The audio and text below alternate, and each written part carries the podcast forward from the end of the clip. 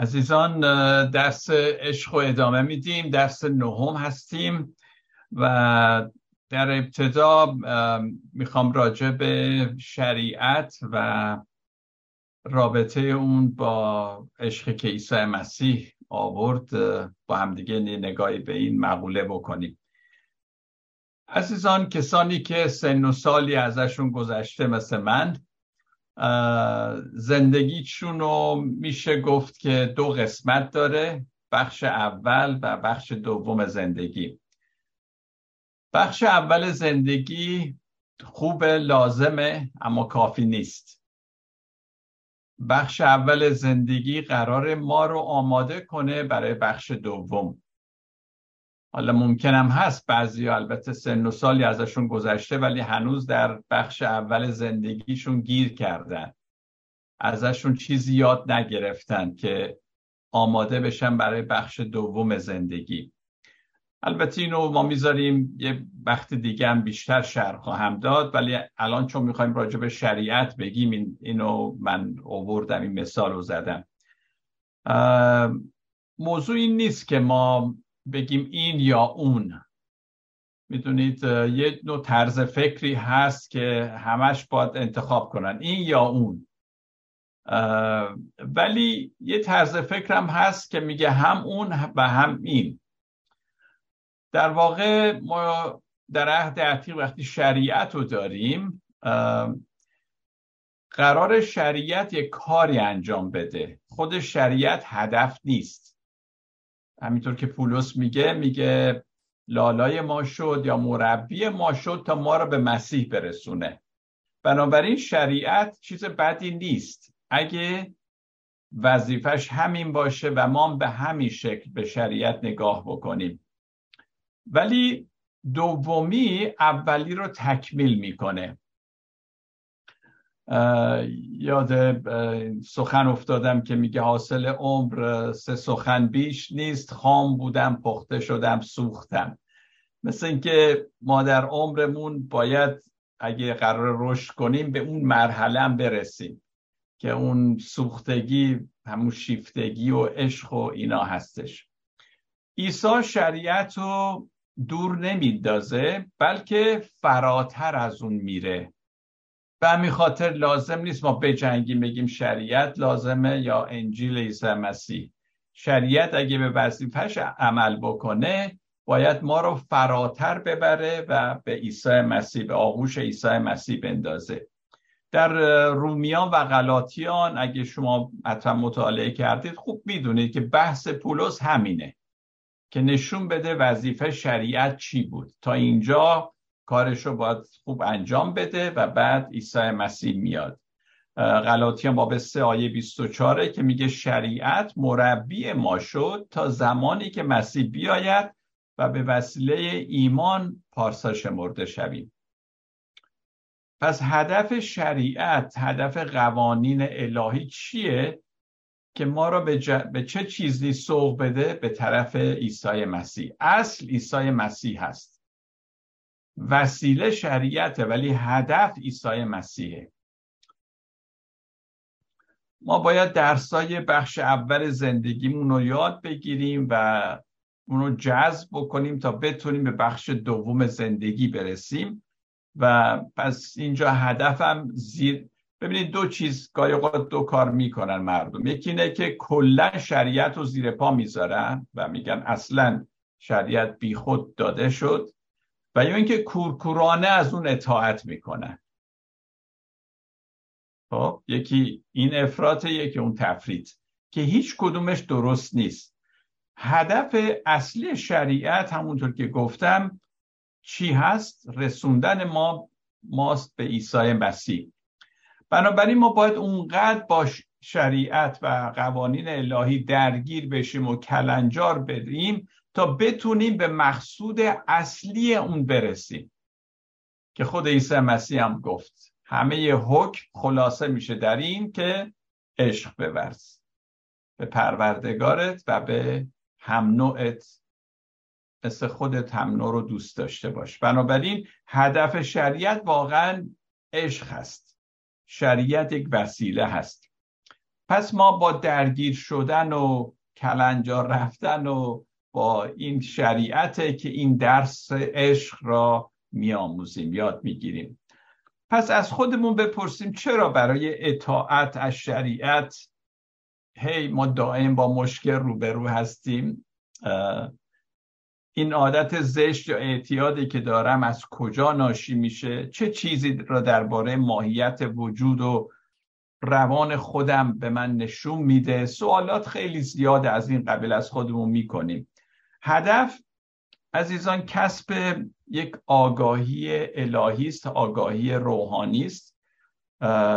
آگاهی از اینکه در درون من همینطور که پولس میگه کشمکشی هست و بذاریم این کشمکش و این درگیری با شریعت به ما یاد بده و به ما بیاموزانه و ما را به عشق هدایت کنه عمیقتر و جدیدتر. رهنمون بشه. یک عشق تازه و عشق عمیقتر. برای اینکه بدونیم در جهت درست ما پیش میریم یا نه همینجور که عرض کردم عزیزان خیلی مهمه که هدف رو از وسیله باز بشناسیم. این دوتا رو یکی ندونیم. و من نمی‌دونم چرا اشخاص مذهبی معمولا بین هدف و وسیله رو خیلی می‌کنن. با یکی می‌دونن. نمی‌تونن اینا رو سوا بکنن از هم. من بارها شنیدم مثلا که گفته میشه ما باید زیاد دعا کنیم. ما باید مثلا روزی یک ساعت دعا کنیم. سعی کنید روزی دو ساعت دعا کنید. مثل اینکه مدت دعا اینجا شده هدف. ما باید روزه بگیریم. ما باید دعا بیشتر بکنیم. ما باید بیشتر کلام را بخونیم. ولی بیشتر دعا کردن بیشتر کلام خدا رو خوندن هدف نیست عزیزان. اینا وسیله است. هدف رشد ماست. اگه من روزی ده ساعت دعا می‌کنم ولی رشد نمی‌کنم خب چه فایده ای داره؟ ما که نمی‌خوایم کار ثواب بکنیم که مثلا به خدا بگیم ده ساعت من دعا کردم. اکثرا این هدف و وسیله جاشون رو عوض می‌کنن و در کلیسا اینجور چیزا می‌بینیم. تاکید روی چیزایی می‌ذارن که باز همون شریعته. چند ساعت دعا کرده. چقدر کلام را خوندی؟ خوبه آدم زیاد دعا کنه کلام بخونه. ولی اگه به هدف نمی‌رسه فکر نکنید مثلا با چک بکنید که آره من یک ساعت امروز خود کلام خوندم پس کافیه دیگه. نه. چی شدی در اثر یک ساعت خوندن؟ هدف چیه؟ در ابتدای ایمان شخص فکر می‌کنه برای خدا مهمه که چقدر دعا کنه. چگونه دعا کنه چه کلامی به کار ببره. اکثرا در کلیسا از من می‌پرسم مرد سارو ما اول چجوری دعا رو شروع بکنیم؟ یکم پیش این شعر موسا و شبان را با هم دیگه صحبت می‌کردیم. کجایی که من شبم چاکرت شانه بکنم چاروغت دوزم کنم شانه سرت. خب اینا این اینا زبان عشقه. اینا دیگه اول اینجوری دعا کن بعد وسط اینجوری آخرش اینجوری بگیم. خب در ابتدا شاید مهم باشه ولی این اوایل ایمان ما اینجوری با هستیم. هی می‌خوایم ببینیم چیکار بکنیم که درست باشه برای خدا. من حتما این کار رو بکنم که اینا همه شریعت در واقع. ولی بعد وقتی مدتی میگذره و ما رشد می‌کنیم بعد احساس می‌کنه همیشه با خدا در ارتباطی. همونجور که پولس میگه بدون وقفه دعا کنید. یعنی این حالت می‌رسه به اونجا. و اینا این چیزها دیگه مهم نیستش. و فرمول ها و مراسم و شریعت و اینا همه اینها وسیله برای زندگی درست برای عشق برای زندگی درست. آگاهی و عشق تو سبب جلال خدا میشه. این این آگاهی باطن و این عشقی که ما صحبتشو می‌کنیم اینا سبب جلال خدا میشه. نه چند ساعت چند رکعت من نماز خوندم یا چجوری خوندم باطله یا باطلی آخه اینا هیچ جایی در مسیحیت نداره. به طوری که توماس مرتون میگه دفعه پیش راجبش صحبت کردیم کشیش توماس مرتون میگه تمام الهیات همش اینه. رحمت در رحمت در رحمت اینه. همش از خدا. ابو سعید اول که قطع شعری داره قشنگه. یا رب کرم بر من درویش نگر در من منگر در کرم خیش نگر. هرچند نیم لایق بخشایش تو بر حال من خسته دلریش نگر. همش به کرم خدا به رحمت خدا. آدم وقتی رشد می‌کنه آخرش می‌بینی که همش همینه. این عشق و رحمت خداست. من من کاری نمی‌تونم بکنم در این مورد. اول هی می‌خواستم سعی بکنم که خدا رو دوست داشته باشم یه کارایی بکنم. و بعد فهمیدم نه اصل کاری اینه که بدونم چقدر خدا منو دوست داره. از اون طرفیه از این وری نیست. از اون طرفیه. پس مهم نیست تو برای خدا چه می‌کنی. مهم کاری است که خدا برای ما انجام داده در عیسی مسیح. اوایل سعی می‌کردیم خدا رو دوست بداریم اما بعد می‌ذاریم خدا ما را دوست بداره. عشق الهی ازش برخوردار بشیم.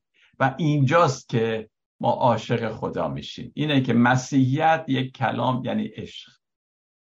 عاشق خدا شدن. پس سرانجام به جایی می‌رسیم به قول اول یوحنا 4:18 که میگه در محبت ترس نیست بلکه محبت ترس کامل را بیرون میراند. زیرا ترس از مکافات سرچشمه می‌گیرد از مجازات و خدا منو مجازات می‌کنه اونها. و کسی که میترسد در محبت به کمال نرسیده است. چقدر قشنگ این آیه. در محبت ترس نیست. خب در این راستا یه گریزی بزنیم به اونچه که الهیدانان میگن ایماگو دی. ایماگو ایمیج یعنی صورت دی هم به معنی خداست. ایماگو دی یک اصطلاحی است. در الهیات به کار می‌برن. صورت خدا. برای دریافت عشق از خدا و دادن اون دوباره به خدا چون سرچشمش خداست و همینطور دادن عشق به دیگران و به خودمون. لازمه که ما اون نفس خوب خودمون رو بشناسیم. نفس راستین به انگلیسی true self. یا گاهی اوقات همون سول میگم به انگلیسی. حالا نمی‌دونم به فارسی چی ترجمه کنیم. روان اون روان پاک. پاک روان پاکی که در ما هست. و همون صورت خداست. منظورم اینه. در وجود انسان که به صورت خدا آفریده شده این این چیزی که هست true self اون نفس نه نفس اماره بلکه اون نفس راستی نفس خوب. فیض خدا عزیزان طبیعت و ماهیت ما را نادیده نمی‌گیره. وقتی ما به حضور خدا میایم و از فیض خدا برخوردار میشیم این فیض با اون طبیعت اصلی ما که ایماگوده هست یعنی صورت خدا هست کار داره. اونو خراب نمی‌کنه اونو بنا می‌کنه فیض. پس من اینجور میگم که همه ما به صورت خدا آفریده شدیم. همه انسان ها چینی، ژاپنی، سیاه، سفید، ایرانی، غیر ایرانی فرق نمی‌کنه. همه به صورت خدا آفریده شدیم. و فیض خدا وقتی میاد با اون صورت خدا کار داره با اون طبیعت ماهیت اصلی خودمون. ما از همون ابتدا به صورت خدا آفریده شدیم و این طبیعت اصلی و نفس راستین ما. شما می‌دونید دی ای همه ما دی ای داریم. اون اصل وجود ما. من میگم که در همه ما دی ای خدا قرار داره وجود داره. حالا بعضیا از فیض برخوردار میشن به سمت خدا میان این بنا میشه بعضیا نمیان. ولی ما اساسا ذاتا به صورت خدا آفریده شدیم. کارهای بد اگه می‌کنیم از اون ذات اولیه ما نیست. گناه اولیه که بعدا در مسیحیت مطرح شد قبل از گناه اولیه ما ذات خدا رو داشتیم و داریم. گناه نمی‌تونه اون ذات رو از بین ببره چون ذات الهی بزرگتر از گناهی است که ما انجام میدیم. دفعه پیشم گفتم حتی از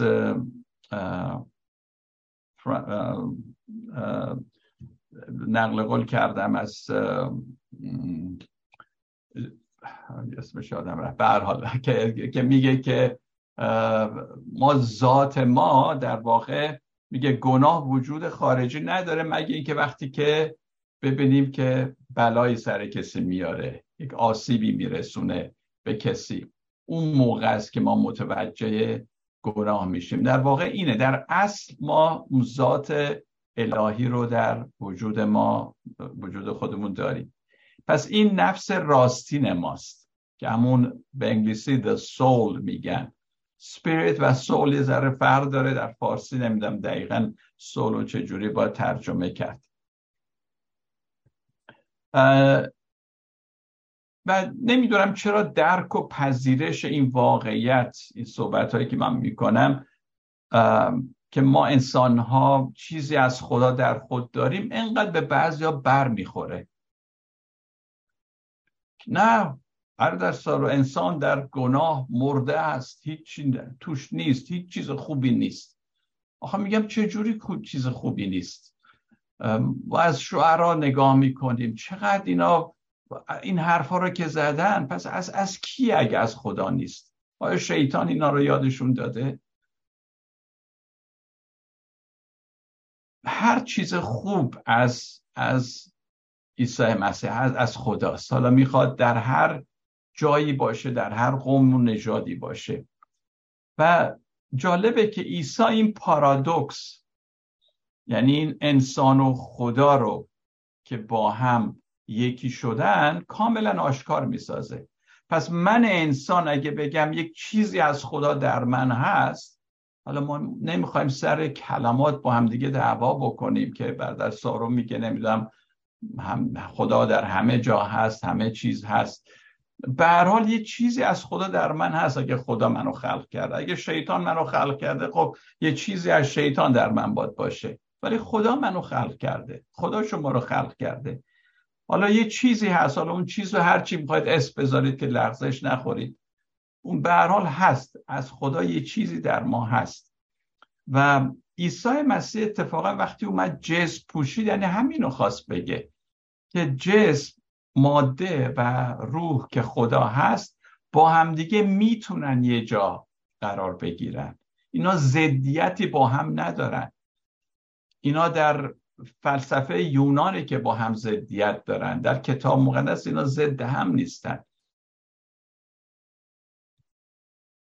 اگه این, این بخش الهی که در ما هست این دی ای الهی این ذات الهی که در ماست اونقدر بزرگ و عمیق و پر از فیض است که اون بخش دیگری که در ما هست یعنی اون جنبه بشری ما رو در آغوش می‌گیره میپذیره. اگه ما فقط بشر باشیم از ما در ما هیچی از خدا نباشه. صرفا بشر باشیم. احتمالا از این محدودیت بشری خود به سطوح خواهیم اومد. واقعا وای بر ما. اگه چیزی از خدا در ما نباشه. باز خاجه عبدالله انصاری میگه الهی چون به تو نگریم پادشاهیم تاج بر سر. و چون به خود نگریم خاکیم. بلکه از خاکم کمتر. اگه فقط خودمون باشیم و هیچی نباشه از خدا در ما واقعا فاتح ما خونده است. هیچ, هیچ کاری نمی‌تونیم انجام بدیم. نفس راستین ما جای خداست. اون چیزی که در ما هست اون نفس راستین ما اون روان پاک بگه هر چی که هست. روح قدس در آنجا ساکنه و جایی که روح خدا ساکنه در آنجا آزادی عمیق و عشق بی پایان وجود داره. شاید بعضی که نمی‌خوان اینو بپذیرن این وجود الهی در ما اینو نمی‌خوان بپذیرن شاید شاید میگم میترسن که مجبور بشن حالا مطابق اون زندگی کنن. پس دارن انکارش می‌کنن. نترسید. این هست در ما. این خداست که در ما می‌خواد ما رو ارتقا بده از این, از این وضعیتی که ما داریم. اما عجیبه کسی که در این نفس راستی زندگی می‌کنه یه چیزی که هست نه اینکه مغرور بشه تو خیلی فروتن باید باشه و فروتن هم هست. کسی که می‌دونه همه کار خداست که می‌کنه خدا در من یکی از نشانه هاش فروتنی عمیقیه. ما می‌دونیم که فرزند خدا هستیم اما در این حال می‌دونیم که اینو ما کسب نکردیم بلکه به ما داده شده. پس با نهایت فروتنی وقتی این واقعیت بر ما کشف میشه اشک شوق به چشمان ما میاد اشک شادی و به زانو در میاییم و خدا رو شکر می‌کنیم. ایمان ما قرار است این نفس خوب ما را نفس راستین ما را true self ما رو به تجربه جدید هدایت بکنه. عزیزان همه دعاها که ما می‌کنیم همه موعظه ها که انجام میشه و گوش می‌کنیم شرکت ما در کلیسا مطالعه کلام باید یک هدف داشته باشه. اینا همش وسیله است ولی یک هدف باید داشته باشه. به ما باید اجازه بده این نفس راستینه که ما در خودمون داریم اونو تقویت کنه و ما اونو بتونیم تجربه کنیم. و نهایتا به این برسیم که ما در خدا کیستیم. و خدا در ما کیست. همون دعایی که سن فرانسیس اسیسی همیشه خدا یا تو کی هستی و من کی هستم؟ هر روز این دعا رو می‌کرد. و به این شکل بتونیم زندگی غنی را از این سرچشمه بی پایان اخص بکنیم. پس صحبت این من اینه که ما به صورت خدا آفریده شدیم و در وجود ما یک نفس راستین است که اون با خداوند در در در تماسه. در مسیحیت این صحبت از فروتنی شد. می‌دونید که ما یک نگاه از بالا به پایین داریم یک نگاه از پایین به بالا. نوع مسیحیتی که به ما ایرانیا رسیده اکثرا چون به هر حال از غرب بوده و چیزهای خوب در غرب هست و همینطور چیزهای بد هم هست. و یکی از چیزهای بدی که در غرب هست و این مسیحیت یک مقدار از اون نشأت گرفته. حالا در عرض می کنم تا از خود انجیل. یکم پیشم صحبت با بدر محمد و این داشتیم راجع به همین. انجیل آن نوع مسیحیتی که از بالا به پایین به ما درس نمیده بلکه مسیحیتی که از پایین به بالاست. از قشر بینوایان و از این قشر پایین اجتماعی شروع شد و به بالا رفت. در انجیل می‌بینیم کسانی که به تعالیم عیسی گوش می‌دادن از چه طبقه ای بودن؟ از طبقه اجتماعی که میگه کوران بینوایان فاحشه ها باجگیران گناهکاران. اما رهبران مذهبی و سیاسی اونایی که در رأس بودن اینا بودن که مسیر رو مسلوب کردن. قدرتمندان این جهان می‌بینیم فساد به بار میارن در زمان عیسی مسیح هم بوده. و وقتی مسیحیت هم قدرت به چنگ آورد در چهار میلادی و با اومدن کنستانتین و اینا به سرکوب گناهکاران و بدعتگذاران پرداخت. هیچ بعید نیست عزیزان که همین سردمداران مسیحیت که اون موقع به بعد از کنستانتین به قدرت رسیدن و در رأس بودن. همین اگه در زمان عیسی بودن من بعید نمی‌دونم که اونها هم عیسی رو به صلیب میکشیدن.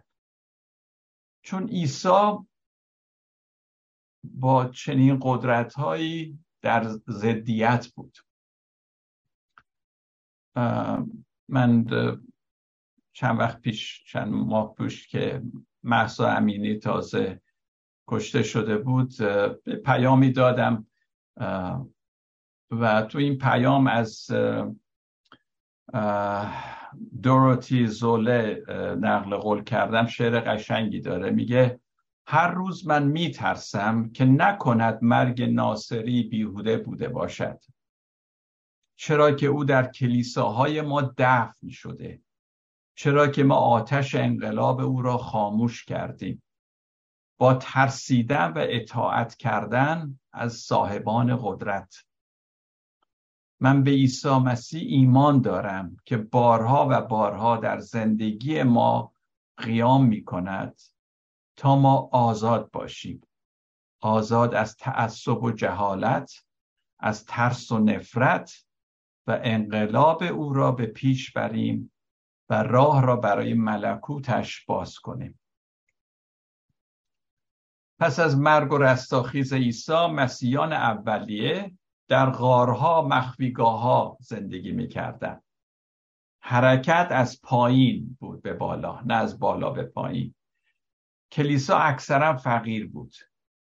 و همینجور که کمی پیشم با برادر محمد صحبت می‌کردیم واقعا چجوری مسیحیت ترویج یافت و به همه جا پخش شد. اون موقع که هنوز انجیلا گردآوری نشده بود عهد جدیدی در کار نبود. شاگردان هم که ترسو بودن. پس قیام مسیر و رستاخیز رو که دیدن بعد شروع کردن به همه جا رفتن و گفتن. اناجیل در قرن دوم یواش یواش طبقه بندی شد و نامگذاری شد و بقیه کتاب های عهد جدید و بعضی از کتاب عهد جدیدم که هی برای پذیرشش به او مگو بود و کلیسا بعضی قبول داشتن بعضی نداشتن. حتی لوتر کلیسا اون زمان رساله یعقوب را می‌گفت نباید توی عهد جدید باشه. پس عهد جدید نبود که مسیحیت رو ترویج داد. بنای مسیحیت بر رستاخیز عیسی مسیح بود و شاهدانی که همه جا رفتن و انجیل را موعظه کردن. انجیل نه کتاب انجیل خبر خوش عیسی مسیح رو. در سال 313 وقتی امپراتور کنستانتین مسیحی شد این مسیحیت ورق برگشت و مسیحیت یک جلوه دیگری به خودش گرفت. کلیسا شد از بالا به پایین از حکومت. کنستانتین رأس کلیسا شد اسخفا و پاپا و اینها هم زیر دست و همه با هم از بالا حالا مسیحیت رو کنترل می‌کنن. دیگه از پایین به بالا نبود. و شوراها تشکیل شد. و این شوراها اکثرا عزیزان اگه تاریخ کلیسا رو بخونید به دستور همین امپراتورا تشکیل می‌شد. و اگه امپراتور دستور می‌داد که شورایی تشکیل بشه حتما جنبه سیاسی داشت. شورای 325 میلادی در ویلای امپراتور در ناحیه از قسطنطنیه به نام نیقیه تشکیل شد. هدف شورا چی بود؟ چون در کلیسا دو دستگی پیش اومده بود راجع به ماهیت عیسی طبیعت عیسی که چجوریه ریز کاری های الهیاتی که بحث و اینا بود. بعد کنستانتین دید که اگه اینجوری پیش بره مملکتش دو پاره میشه. پس برای اینکه حفظ بکنه مملکت ها اومد شورا را گذاشت گفت آقا اینه شورای نیقیه به اینا باور داره و همه باید اینو اطاعت کنن. مسیحیت کی گفته همه باید این شریعت رو اطاعت کنن؟ اصلا جنس مسیحیت چیز دیگه ای بود. پس حالا ما نگاه می‌کنیم میگیم این شوراها اینا رو عقدنامه ها رو اعتقادنامه ها رو گذاشتن که خوبه. ولی به چه قیمتی؟ به همین خاطره که بعدا چی شد؟ تعالیم عیسی که راجع به عشق و محبت بود جاش تعالیم درباره قدرت و کنترل و این جاشو داد به اینها. مسیحیت از اون حالت محبت و عشق یواش یواش بیرون اومد شد یک سیستم که چی درسته چی غلطه. و هنوزم که هنوز این ادامه داره در اکثر کلیساها. پس شد کنترل از بالا به پایین. اونایی که در رأس هستند.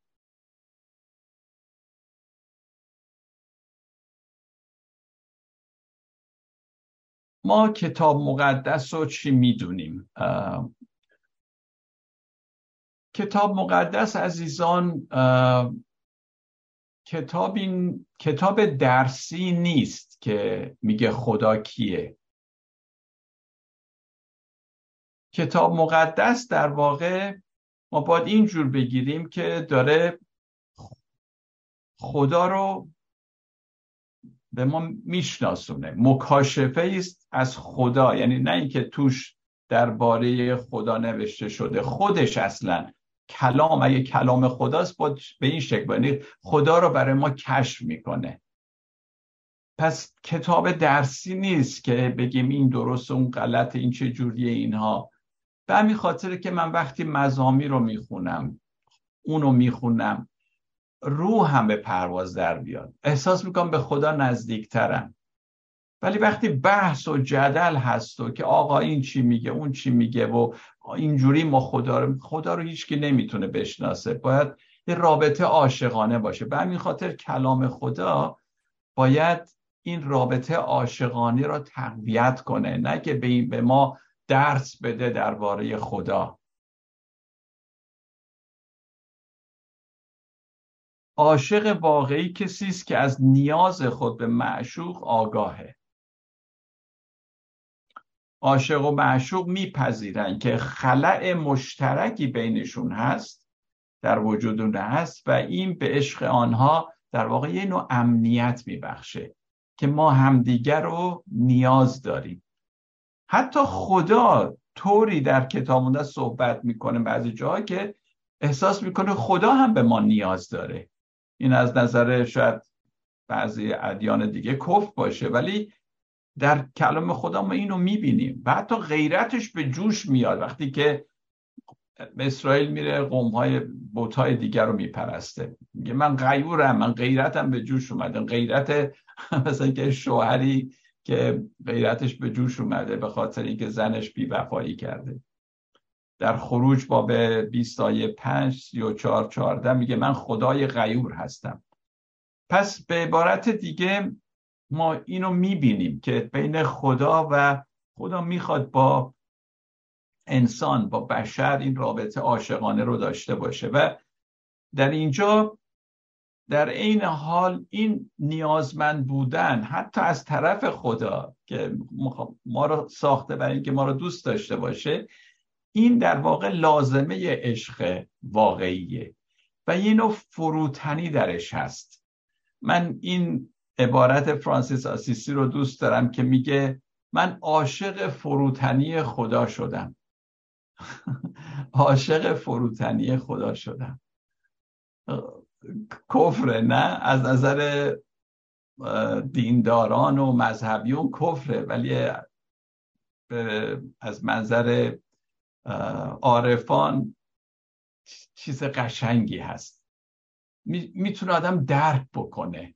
ما سر الفاظ نمی جنگیم ما حالت و اون شور و شوقی که در با خدا داریم که عاشق خدا میشیم. اون, اون مطرحه عزیزان. وقتی کسی خلایی نداشته باشه نمی‌تونه عشق, را به خودش راه بده. باید یه جایی ما باز بکنیم در قلبمون برای فرود عشق. در چنین شخص جایی برای دادن و گرفتن عشق نیست اگه خلا نباشه. گرسنگی عمیق نیست. مثل دو تا بادکنک گنده که می‌خوایم یه جوری اینها رو به هم دیگه وصل کنیم به پیوندیم نمیشه. خوف کردن جفتشون. آسیب پذیری لازمه این سفر بر رشد روحانی ماست. داشتن این خلم مسیح قیام کرده به ما خدایی رو معرفی می‌کنه که با دردهای انسان یکی میشه. پس خدا خودش پیش قدم میشه. خودش رو عیان می‌کنه تا ما نیز بتونیم خودمون رو باز کنیم عیان کنیم برای خودش برای اون. پس عزیزان مکاشفه خدا وقتی از مکاشفه خدا صحبت می‌کنیم کتاب مقدس همچون مکاشفه خدا مکاشفه خدا کشف عقاید درباره خدا نیست بلکه کشف و عیان شدن خود خداست. خود خدا کشف میشه. نه اینکه عقاید راجع به خدا داریم یاد می‌گیریم که عقاید درست باشه. کلام خدا صرفا تعالیم و آموزه و اخلاقیات نیست بلکه رابطه عاشقانه میان ما و خدا. پس من نقش کتاب مقدس رو اینجوری می‌بینم. بارها گفته شده یک نامه عاشقانه به این شکل. نه اینکه ما روی, روی کلماتش بحث کنیم بلکه خدا را به ما به طور عارفانه و عاشقانه نشون میده. در این راستا می‌خوام یک کمی هم راجع به مجازات صحبت کنیم مجازات در کتاب مقدس به چه معنی اومده؟ برای درک معنای فیض و رحمت عزیزان لازمه ما معنای صورت خدا را درست بفهمیم. وقتی میگه ما به صورت خدا آفریده شدیم یعنی چی؟ من خودم وقتی کتاب مقدس رو می‌خونم با این فکر که این این نامه عاشقانه است. این رابطه منو با خدا نشون میده می‌خونم. من فکر کنم بهترین نوع خوندن کتاب دست همینه. بهترین روشه. چون اگه ما با خوندن کتاب دست عشق خدا رو پیگیر نباشیم اونجا به نظر من خوب نفهمیدیم معنی کتاب مقدس چیه. الهیات ناقص سبب شده مردم خود را خدا را گاهی یا یک بابا نوئل بدونن که خیلی همیشه برای ما کادو میاره و اینها یا یک جلاد. وقتی ما درست نمی‌خونیم کتاب از هر دوتاش توش هست. یه موقع است اوی خدا خشن مجازات می‌کنه. یه موقع هست که نه خیلی مهربون و رعوف و ایناست. خب نمیشه که این هر دوتا در یه خدا باشه. یه موقع خشکی میشه یه موقع عشق میورزه. طبع بشری طوریه که عزیزان ما معمولا تمایل به ترس و یه نوع محدودیت کمبود اینها داریم. می میترسیم باید بیشتر داشته باشیم نکنه پولمون کم بشه. نون نیست تو دنیا پس بگیریم یه مقدار احتکار کنیم. نمی‌دونم. اینجوریه. می‌دونید؟ و همینجور ترس هست. اینو ترس در دنیا هست. یعنی طبع بشری اینجوریه. این جهانبینی سبب شده که ما فیض و رحمت خدا رو اصلا محال و غیر قابل دریافت بدونیم که نمیشه از فیض بیکران خدا برخوردار شد. وقتی از عشق خدا صحبت میشه بعضی زود عدالت او رو پیش می‌کشن. پس عدالتش چی میشه؟ اصلا مثلا اجازه نمیدن آدم بگه که خدا مثلا محبته ولی در زم مجازات هم می‌کنه نه. یعنی اصلا نمی‌ذارن این آب خنک از گلمون بره پایین. هنوز مزه مزه نکرده عشق خدا رو فوری مجازات خدا رو پیش می‌کشن. میترسن یهو نکنه ما تعلیم غلط بدیم این وسط ها اما درک اونها از عدالت بسیار محدوده و عدالتی رو فکر می‌کنن که در عدالت اجتماعی که قرار داره و این عدالت اجتماعی رو به عدالت خدا رفت میدن. چطوری؟ وقتی مردم میگن ما عدالت می‌خواهیم کلا وقتی فریادشونه که ما عدالت می‌خواهیم معمولا چیه؟ منظورشون معمولا اینه که بدکاران باید مجازات بشن. ما طالب عدالتیم. یا منظورشون انتقامه. درست؟ عدالت اجتماعی معمولا عدالتی است که در آن نوعی مجازات و تلافی و اینها توش هست. اکثرا اینه. این در دنیای دوالیستیکی که ما داریم به نظر می‌رسه چنین عدالتی بهترین عدالت باشه و مثلا میگیم اگه یه اندازه کار بد کردی انقدر باید مجازات بشی اگه انقدر کار خوب کردی انقدر باید پاداش بگیری. به این شکل دوالیستیکی فکر می‌کنیم. که البته این برای اجتماع لازمه. این عدالت باید باشه در دنیا به این شکل. اما آیا این همون عدالتی هم هست که خدا در کتاب مقدس صحبت کرده؟ اون چه من در کتاب مقدس راجع به این نوع عدالت خدا می‌خونم در واقع میگم این درکیه که نویسنده از عدالت خدا داشته. کتاب مقدس و اشخاص خوب و پاک و مقدس اون زمان دیدی که از خدا داشتن نوشتن. ولی خدا خیلی خیلی بزرگتر و بالاتر از اون دیده. اگه دید اونا محدود بوده من نمی‌تونم با دید محدود به خدا نگاه کنم. من خدای کهکشانها رو نمی‌تونم محدودش بکنم به اونچه که در کتاب مقدس در عهد عتیق از خدا گفته شده. بنابراین اونچه که هم راجب خدا نوشته شده یک دید انسانی است از عدالت که به خداوند نسبت میدن. پس این خدا نیست که باید عوض بشه. این درکیه درکیه که انسان از خدا داره باید عوض بشه. ایگوی ما عدالت مجازاتی خدا رو دوست داره. ما به عنوان بشر به عنوان عدل اجتماعی و اینا دوست داریم که خدا اینجوری عمل کنه. که سرانجام ما رو با خدای روبرو می‌کنه که ترسناکه. و دنیای ما را یک مکانی ناامن می‌کنه. اما عدالت کتاب مقدسی ببینیم چجوریه با انبیای عهد عتیق شروع میشه که فرق می‌کنه با این عدالتی که مجازات و تلافی و انتقام توش هست. عدالت کتاب مقدسی عدالت احیا کننده است. ریستورتیو یعنی دوباره برگردونه به حالت اول به حالت خوب احیا بکنه. این عدالت خدا.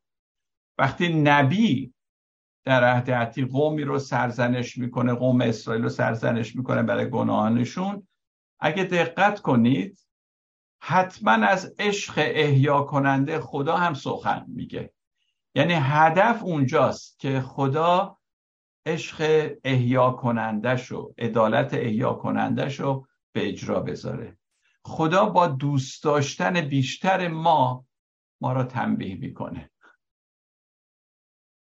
این است عشق عالی و پیروزمند خدا. اگه دوست دارید چون خیلی آیات هست ولی اگه می‌خواید یادداشت کنید مثلا اشعیا رو بخونید. اشعیا 29 آیه 13 تا 24 اشعیا 29 13 تا 24 هوشه باب 6 آیه 1 تا 6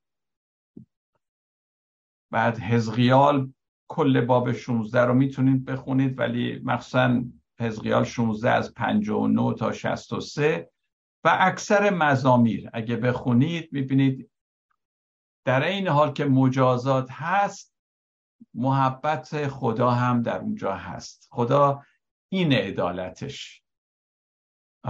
پس عدالت خدا وقتی کاملا موفق میشه که او بتونه انسان را همونجور که صحبتش شد برگردونه به اون ماهیت اصلیش در اونجا. خدا این کار رو می‌خواد بکنه.